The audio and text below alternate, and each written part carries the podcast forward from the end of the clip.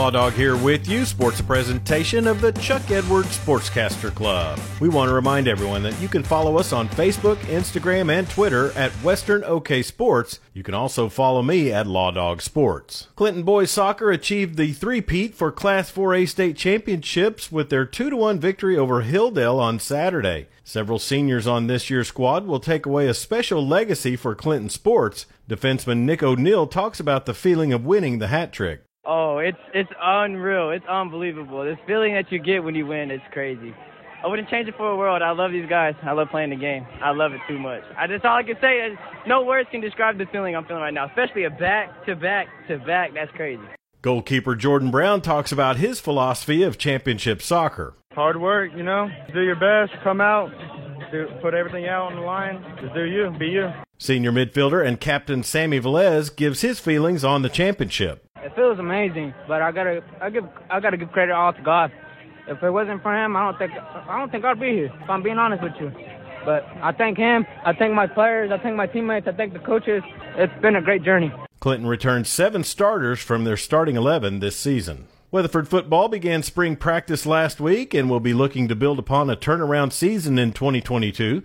The Eagles went 5 and 4 overall and finished third in Class 4A District 1 and featured a 30 to 10 win over Custer County rival Clinton. Head coach Reagan Roof talks about last season. Well, I felt like we turned our season around kind of halfway through this last year. Uh, part of it was just kind of some of our younger kids growing up. But uh, even though we felt like we had every opportunity to win that playoff game, we still kind of felt like the back end of the season went way better than the front end, and kind of felt like we had it going in the right direction towards the end of the season there, and got uh, excited about this next year because we got so many kids coming back that uh, we kind of feel like we've paid our dues with and have had to play a lot when they were young. And those kids are going to be veterans and got a lot of playing time under their belt now. You'll be able to hear and view Weatherford football this season on 100.3 Coyote Classic and Weatherford Eagles TV at Right Dot Media.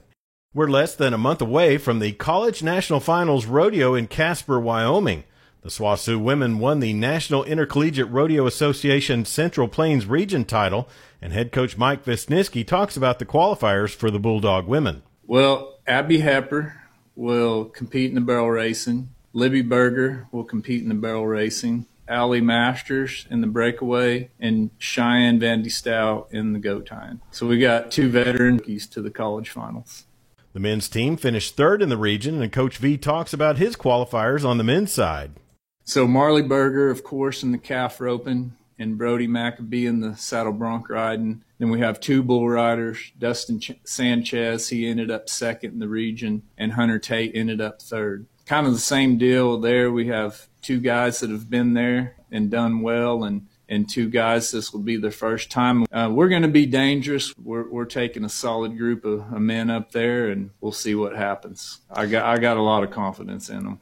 The College National Finals Rodeo will be held June 11th through 17th.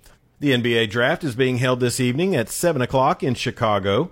The Oklahoma City Thunder will have a chance in the lottery as they are positioned as the 12th team and have a 1.7% chance to land the number one pick. Their odds at landing in the top four picks is 8%. All eyes are on the number one prospect as Frenchman Victor Wembanyama is projected as the best player in the draft since LeBron James in 2003.